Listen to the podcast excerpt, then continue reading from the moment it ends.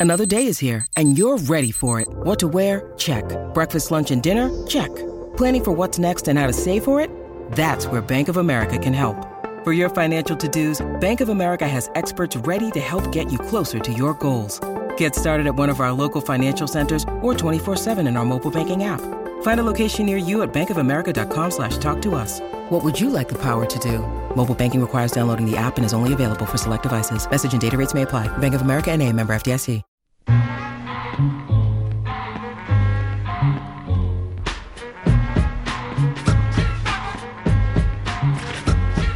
Welcome, everyone, to Rock M Nation podcast. This is a brand new episode of Dive Cuts, our SB Nation College Top 10 podcast. We are on season 5, episode 31, here to talk about your Missouri Tigers and their basketball program. I am your host, Sam Snelling. With me, as always, from the plains of Indiana, Matthew J. Harris. Matt, how are you? The more often you mention that this is a top 10 podcast, I just feel like the universe is going to punish you by like dropping us to like 30th. You're, you've just slowly angered people with your with your hubris that they've tuned out, and we're gonna get the next like Excel file, and it's gonna say Rock M Nation podcast 27th, and Yeah. then you're just gonna leave that little uh, laurel out of your spiel when you start the pod. Beware, Like, beware. I, I do, I do trust the readers at this point, or listeners, I guess I should say, is the podcast, uh, to know that, um, like, I include that like almost as like a little joke at this point. Like, it's Sure, sure. like Well, it's it's it's cool that we're in that group, but we're also like, it's that list is based on like sheer download numbers, and there are other blogs that like record a podcast like every day.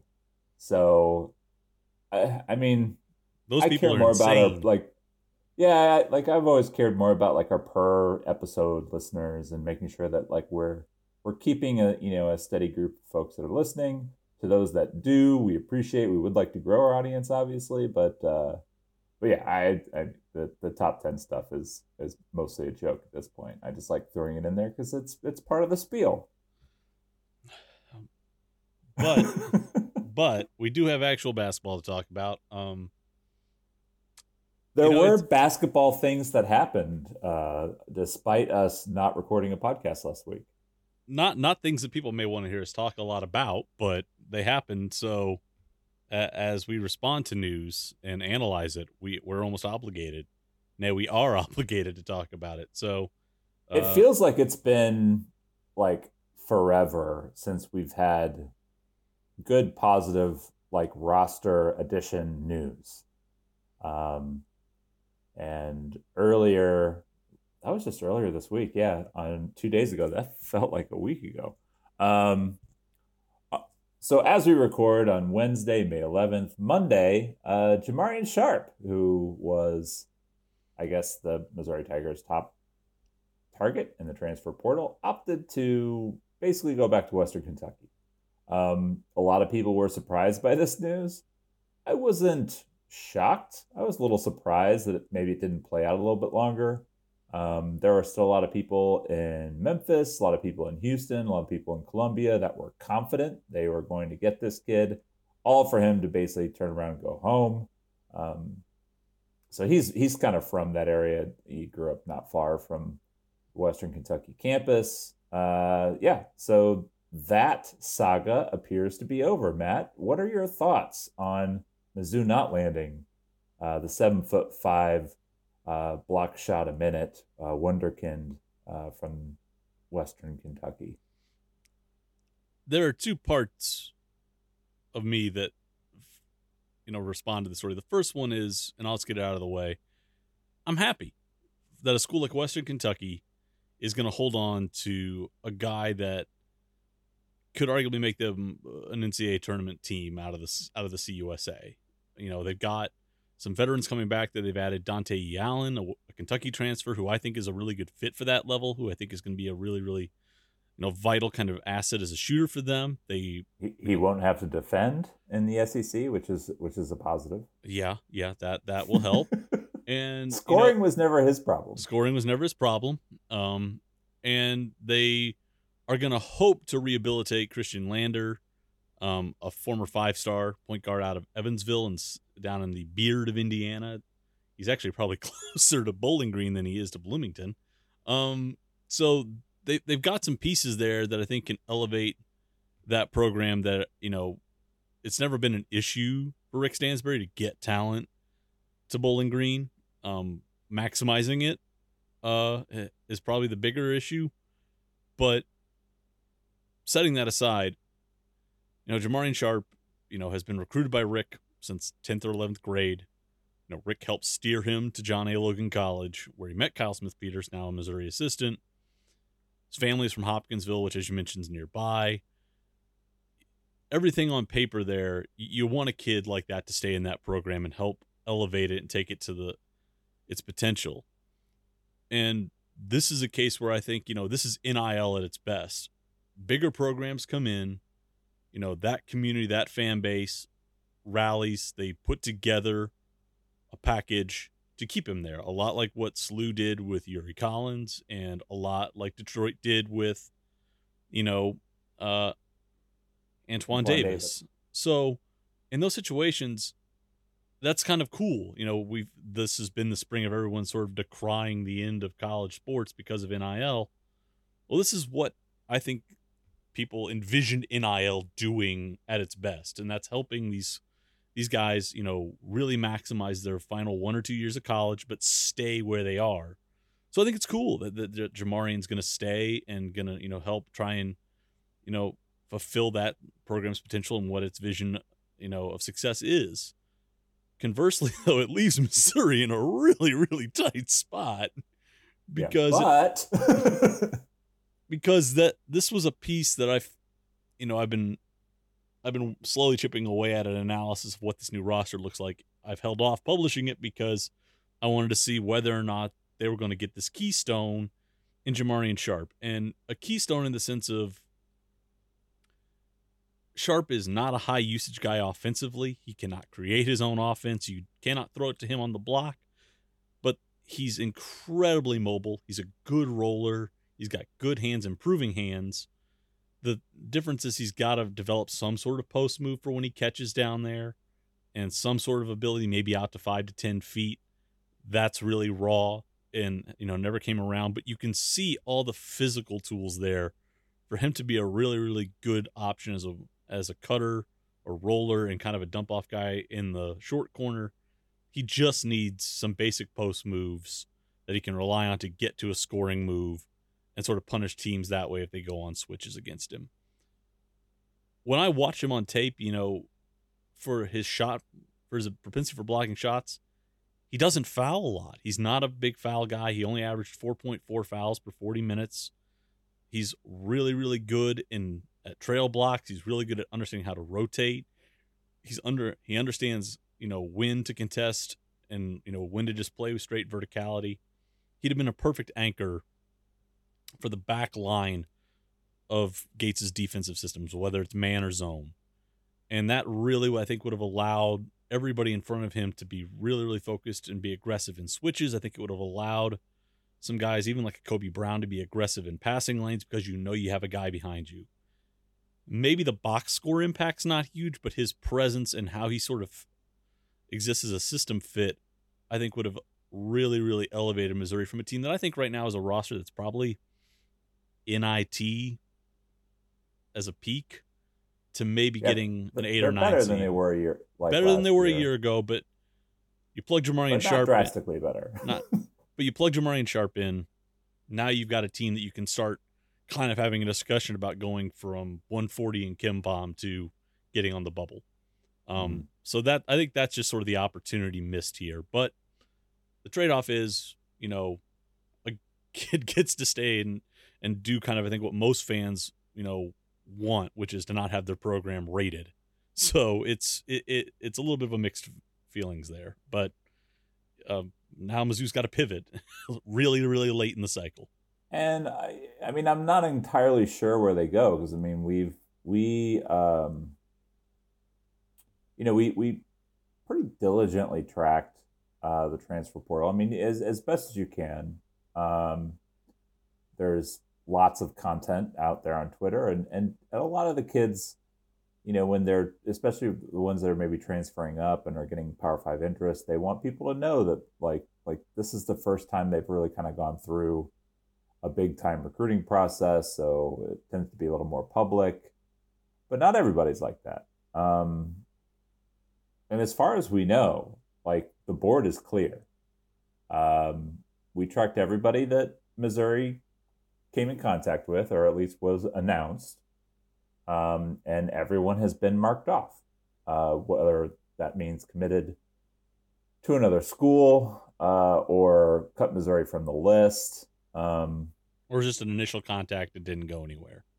Yeah, so there's there's nobody that we know of that's left, and I mean there's still some intriguing, uh, you know, players out there. I I think everyone at this point looks at what the roster uh, has sort of become over the last you know few months and and looked at all the players who have been added.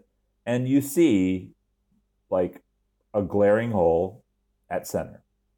Um, you know Mohamed Diarra is a uh, you know a, more of like that kind of hybrid forward. Um, you know, he is going to have to play the five. Uh, you're probably going to have, you know, Ronnie DeGray and Kobe uh, Brown and Noah Carter, even Noah Carter and Aidan Shaw, all, all kind of splitting time at the five um, as it stands right now. So ideally, like they'd be able to go out and find somebody that's that's serviceable. Um, you know, I, I, I think the the idea of maybe landing a guy that's impactful enough to sort of put you in a conversation for the NCAA bubble. Uh, basically, you know, walk right back to uh, to Bowling Green, Kentucky. So, um, you know, there's there were a couple of other guys that Missouri had contacted, but they had, you know, I think uh, Efe Abogidi, Abogidi from Washington State um, garnered a lot of interest. So, uh, but he he cut his list of like 30 schools down to like 15, and Missouri was not one of them. So I don't know if he's cut it any further, but uh, anybody for you that's out there that you think maybe uh, Missouri should take a look at? Um, I've put it in the piece that we had today that was just sort of a Q and A piece on the site. I'd look at Qudus Wahab, um, who was at Maryland last year but started his career at Georgetown. Uh, rumors now that he may actually go back to Georgetown. Uh, so that that may preclude anything else, but that's that's just you know anything that's kind of akin to the Adam Miller chatter. There's nothing, there's nobody reputable that I've seen that's reported that yes, this is a legit thing. There's just sort of you know internet chatter about him going back, but Qudus is more of a traditional five. Um, he's you know six eleven, about two fifty. Not a you know not a high end shot blocker, only a four point three percent block rate but the guy can absolutely pound the defensive glass. He plays good positional defense, and he can be a low usage, high efficiency score for you on dump offs. You can throw the ball into him on post plays. Average roller, you know, not gonna you know change your life that way. He's not the same kind of. I think if you watched, um, Jamarion Sharp, he looked really fluid and comfortable laterally. He can move left to right, up and down, slid his feet really well. You weren't gonna like put him in a ton of switches, but he was comfortable there. I think Qudus would be a little bit more of a problem if you know you asked him to you know to slide and play in space, but if you need a guy who's going to give you 40 50% of minutes, you know, 18 to 24 minutes a night, he could be an option for you. And he's, you know, played 3 seasons of high major basketball. You know, when he's been in the right situations, he's been pretty efficient. So I think that could be a guy. Um, Washington State had another guy, a a four star borderline five star guy, Mohamed Gueye, I think I'm pronouncing his name correctly, who went in the portal a couple of weeks ago. Um, again, West Coast kid, a prolific prep kid out of California. Uh, Kyle Smith's kind of made some inroads with that program, uh, which is kind of I think near like um, the Napa Valley region there. But bringing some bigs up to Wazoo, those guys have now gone away from uh, Pullman.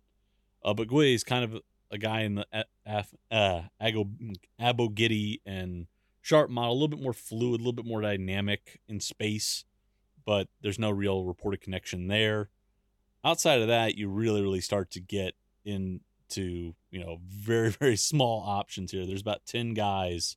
If you looked at um, Bart Torvik's transfer portal that played at least forty percent of minutes at center last year, you know guys who were sixth, seventh guy or better in their rotation. So it's not a deep pool right now. Um, you know, the question may be, do they pivot back to uh, the JUCO market again and see if they can't get someone and you know sort of mine some contacts there, or do they maybe try and see if they can't hunt down a 2023 kid that you know wants to reclass up? But uh, the market is a little bit thin at the post position right now. It's actually probably better on the wing than in the post, but there, there's not a lot of options that at least jump out off the page, you know, on a cursory glance. Well, so yeah, you almost wonder if like you know, are there any you know prep prospects out there? Um, I think you had mentioned in Slack today that didn't sound like they were pursuing any any JUCO guys. Um, there were some interesting JUCO prospects uh, that have since committed that we were sort of you know um, tipped off onto, but those guys have gone elsewhere. So we're, we're basically at a point where there's two open scholarships and no real idea on how they're going to get filled. But Gates seems confident that they're going to fill those spots. Um, somebody's going to be wearing that uniform. Yeah, I I think you got to fill at least one of them. To me, if they had just landed sharp and you know called it a, a cycle, I'd have been fine with that. I is there great jump shooting on this team right now? No. But there's enough wing depth and enough pieces that sort of fit. I think Cal Gates wants to play that you could have overcome that. And there are some ways to kind of hack that problem next year. So I didn't think it was, you know, they weren't going to find, you know, a really, really elite isolation scorer. You know, they didn't necessarily, you know, they could have gotten by without great jump shooting. But I think, you know, a lot of what makes Gates' system work is having, you know, some legit, at least some legit length at that five spot and a mobile five at that who's comfortable in space. Where that guy comes from, I'm not sure. Um, but I think that's sort of the template you want. Diarra, you know, maybe a summer in the weight room and at the training table, you know, gives him 10 or 15 pounds of muscle, but he's still going to need probably 10 or 12 games just to get used to the physicality, speed, pace, all that kind of stuff that normally comes from making the move up. So if you're willing to live with some growing pains right now, you know, maybe you could go get another jump shooter and just say, you know, this is year one. We're going to just try and spackle it together. But there, there's no obvious solution out there right now, you know, that I think is going to elevate this roster. I say that now, but that I think is going to, you know, have the kind of impact that I think fans were envisioning when Sharp came on the market and then decided to stay put. Yeah. Uh, I think I I agree with your sort of assessment. If if there were like a few other options out there, at least that we were kind of clued into, then it might be helpful. But you know, the the rest of the you know the 2022 recruiting has been pretty quiet, and uh, and so, you know, soon enough, we're going to have to start talking about 2023 kids. And, and I mean, he's already got offers out 2024, 2025. The 2025 um, offers are the most interesting ones because he's making them. Yeah, those are um, some young kids. 2025, Matt. um, yeah, so we will. I mean, obviously, if some more news comes on it, we'll we'll talk about that. I don't really know where else to go. Uh, talking about you know potential guys if we don't really have an idea who, who they might be looking at. So let's talk about the good news. Um, on Monday, uh, Dennis Gates announced his uh, full coaching staff, and Matt, it's a big one. It's robust. Uh, okay. Hope they have enough office space over there. Who who's getting an office? Who's getting a cubicle? That's the question at this point. Um, so no. let's let's run this this through real quick. So previously, uh, they had announced uh, Charlton C. Y. Young as the associate head coach. Uh, Dickey Nutt and um, Kyle Smith Peters as assistants one and two. Uh, we knew that Ryan Sharbaugh was going to have some kind of role. Uh, Sharbaugh was an assistant coach at Cleveland State. Uh, we knew that Matt Klein was on campus and working, so we knew that he was going to have a role. Now we have those roles defined. So Ryan Sharbaugh, uh, Sharbaugh is going to be the special assistant to the head coach. Um, he was uh, he was like the defensive coordinator. Yeah, he was technically, I think, in charge of like teaching and overseeing aspects of Cleveland State's defense. defense. He had was a was on like a lot of these guys uh had spent some time, I think as a GA at Florida State, uh, but also has worked for Brian Wardle and kind of come from that coaching tree there. So uh, has has some connections uh, in the Midwest and you know has worked at Florida State. Then he also named Matt Klein as chief of staff, which I don't think I've ever seen that role defined that way um, on a basketball staff. Um, a chief of staff for the like the president basically runs the office. Um, you know, doles out responsibilities, uh, sets uh, help help set the agenda, executes the vision. Um, you know, so that's Matt Klein. So that's what he's going to do. Um, the director of scouting and analytics, uh, Michael Fly, who was uh, the head coach at Florida Gulf Coast. Um, yep. Florida Gulf Coast has has uh, had, has sort of fallen a little bit. Um, Andy Enfield parlayed that job into the USC job. He's since sort of helped build up USC to be um, a top 25 ish level team the last few years. Um, and then I just forgot the guy's name. Went to East Carolina. Um, Joe Dooley. That's it. Um, Dooley is a former uh, Kansas assistant coach. So he took over from Andy Enfield. And and, and uh, what's that? Went to ECU from there. Yeah, yeah. So I, I thought you said VCU. Um, yeah, so he he took the Eastern uh, East Carolina job, and um, but things have leveled off for Florida Gulf Coast a little bit, and so Fly took over after after Dooley left, and and you know things went okay. Uh, he didn't do a bad job. He just didn't do uh, as good as you know Enfield had done. So um, FGCU decided to make a move this blast off season, and Michael Fly uh, landed in Columbia as the director of scouting and analytics, which is that's a pretty substantial hire to make. Uh, and and having analytics in someone's job title, Matt, did that give you uh, goosebumps just a little bit? Little bit, but I, you know, I think then you got to look at the resume of the guy who's in that position. I almost sort of think the scouting might be a little bit more of the emphasis in that title, but I think the bigger thing that stood out to me about that move was that they stashed a former Division One head coach there. Um, you know, Ryan Sharbaugh, you know, was a former Division One assistant. Michael Fly has had time at FSU and then, you know, was a head coach there. So they've essentially use these spots to park two former assistants.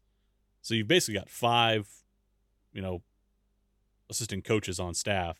Two are just in off court roles. One's going to probably oversee scouting work, probably maybe advanced scouting work.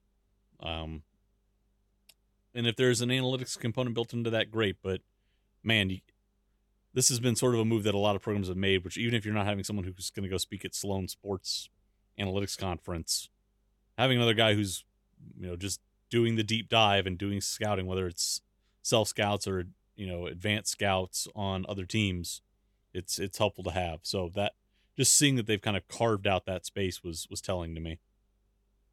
Uh, so Chase Goldstein, director of basketball operations. We all know what Dobos uh, do. He, uh, yeah, he had that role. Um, at Cleveland State.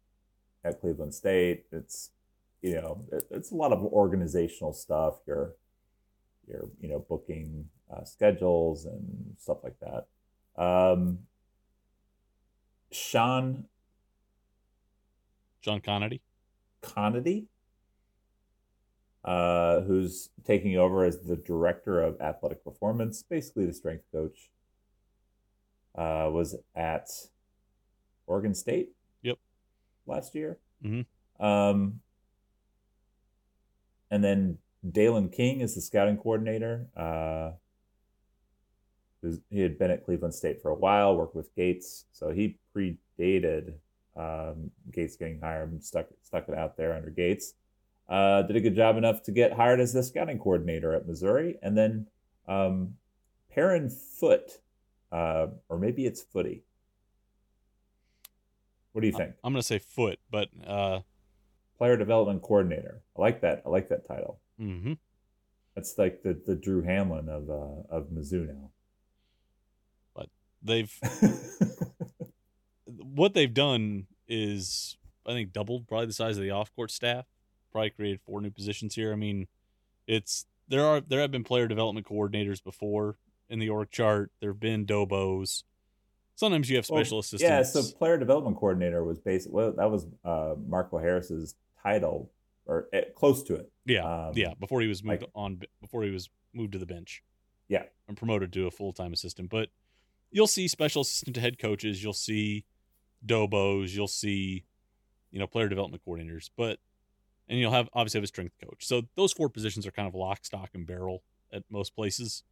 Um, a chief of staff is a new title. Um, director of scouting and analytics, like I said, that's kind of situation dependent. Like at Alabama and North Texas, for example, like those guys have like spoken at analytics conferences. Like they're doing like date, big data cuts and kind of culling.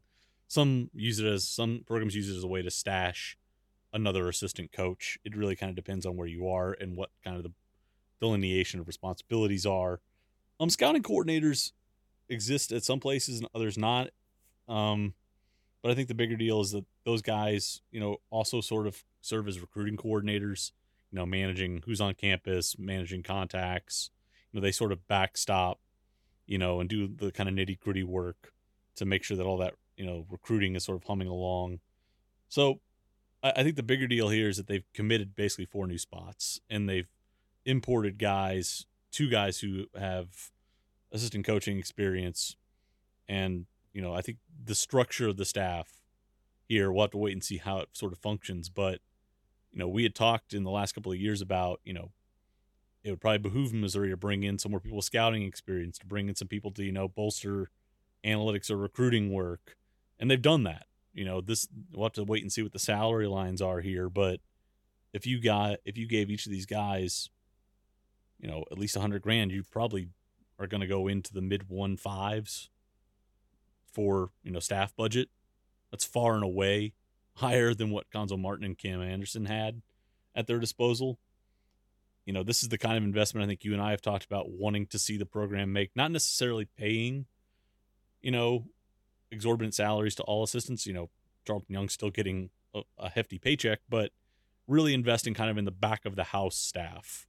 You know, the, the guys who are going to sort of do all the work to sort of, you know, tee up recruiting to make sure that scouting's, you know, at a high level. Just the next level sort of organization and development work that, you know, really I think almost sort of rivals, you know, what you see for some NBA organizations. So it's a just seeing the scale that they're working with now it, it has to be heartening because it's a it's a that doesn't happen without a commitment of resources and it's a commitment that you know i think you and i have you know been waiting to see for a while. So I, uh, we'll have to see how the sort of roles flesh themselves out but just the fact that they're bringing in these kinds of people and you know creating these kinds of spaces for them to operate is is heartening i think for anybody who wants to see the program sort of i think catch up to some other sec programs and other top end high majors. Yeah, I think the you know the the word that we've often talked about is is the level of commitment that Missouri has, and this is a a a big step. So for me, it's just like you know who who the head coach is um, is really immaterial to this because previously Missouri has been reluctant to kind of show the commitment that we sort of felt they needed if they wanted to compete um, in the way that other, I guess, non-traditional basketball schools that, that are competing now uh, have already shown. And and you know, like it's something that we've been talking about and writing about for years. So it, it's very heartening um, for me, especially to to to sort of see the uh, you know, and again, we don't know exactly what the numbers are, but I think your sort of estimates are safe. Um, like I would have a, I would be surprised if if everybody out here was making like forty grand. Like you know, chances are, if the median ends up being about hundred k, like I, I, that seems about right.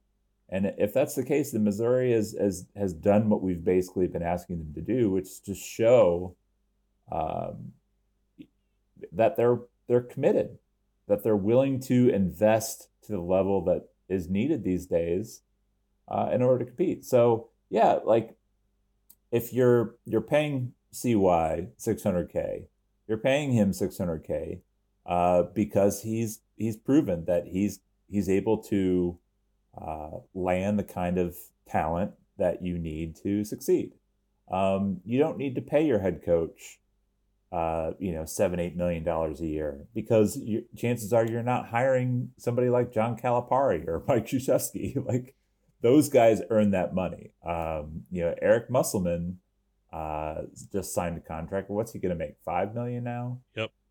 Um, like you don't need to have a coach that makes $5 million to compete with a coach that makes $5 million because the margin between you know being a $5 million coach and not is is not that great and it comes down to okay so what can we do to sort of fill in the gaps where you know they have dennis gates maybe dennis gates turns into somebody like uh, you know eric musselman uh, has done as far as level of success um, you know that's how those guys go and get paid is is you know but shoot, like two years ago, what was it Eric Musselman making? 285. Yeah, which is, I mean, I think what Dennis is at two and a half. So basically, yeah. Um, we had talked about basically what they've done here is that 1.5 million that you're not paying, like the median salary now is probably like closer to 4 million for some high major coaches. They've reallocated that part of that 1.5 million to equip Dennis Gates with the kind of support staff that's going to help elevate this program or that could potentially elevate the program. You didn't need to go, you could go spend $4 million, $5 million to hire Kevin Willard, or you could try and do what Missouri's done here, which is hire a guy who's shown a lot of potential and and give him the resources to go hire Charlton Young. You know, if you look at this staff, Dickey Nutt was a head coach. Kyle Smith Peters was a head coach. Michael Fly has been a head coach. There are guys on this staff that have, you know, been in, you know, Charlton Young was head coach. He's got former head coaches on this staff. He's got guys who he trusts who have, you know, worked with him or worked at Florida State, who have been with him and helped execute a rebuild at Cleveland State. We'll see how that works here you know there there are a lot of familiar names and guys that he clearly you know trusts to do the job but you know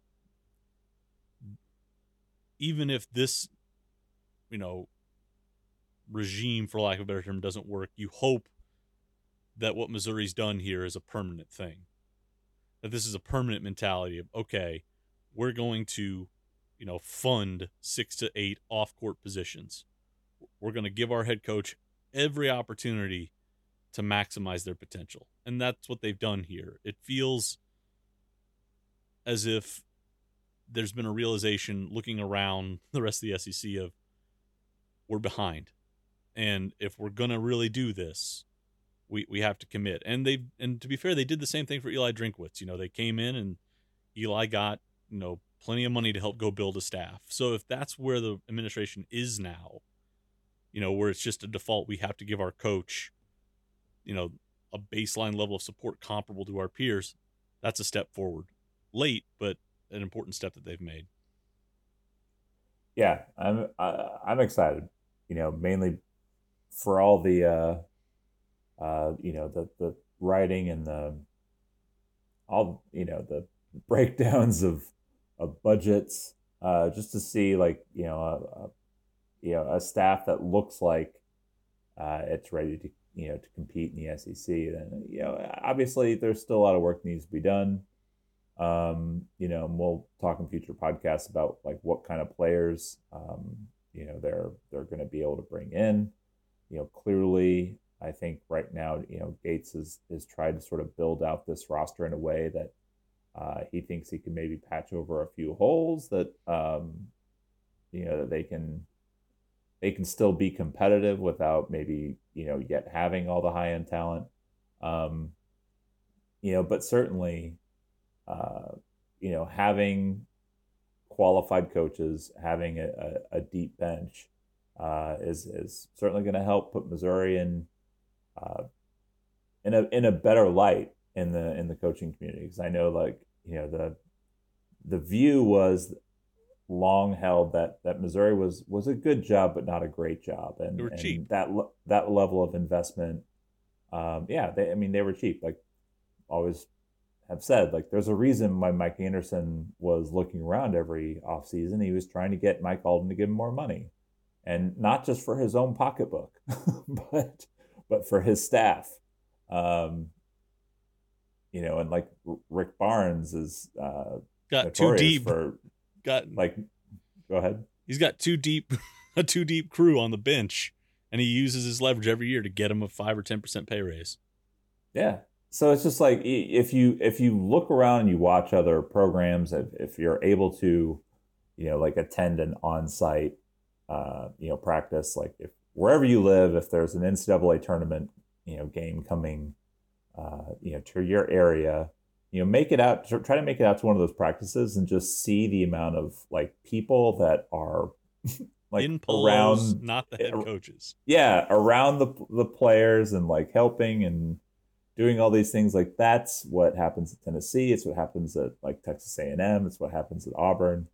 And Matt, it's happened at Missouri. So, um, hopefully that means that better results are, are going to follow. Yeah, yeah. I we'll talk about it probably at a future date, but the the build here and you know, I think the one thing that sort of stuck out to me was it was deflating, I think, for folks obviously to see Jamarion Sharp stay put. You know, I think, you know, the whispers around, you know, was Adam Miller really a viable guy? You know, seeing, you know, that no, it was gonna be TCU, LSU took some more air out of the balloon. Um, this was this has been a solid build.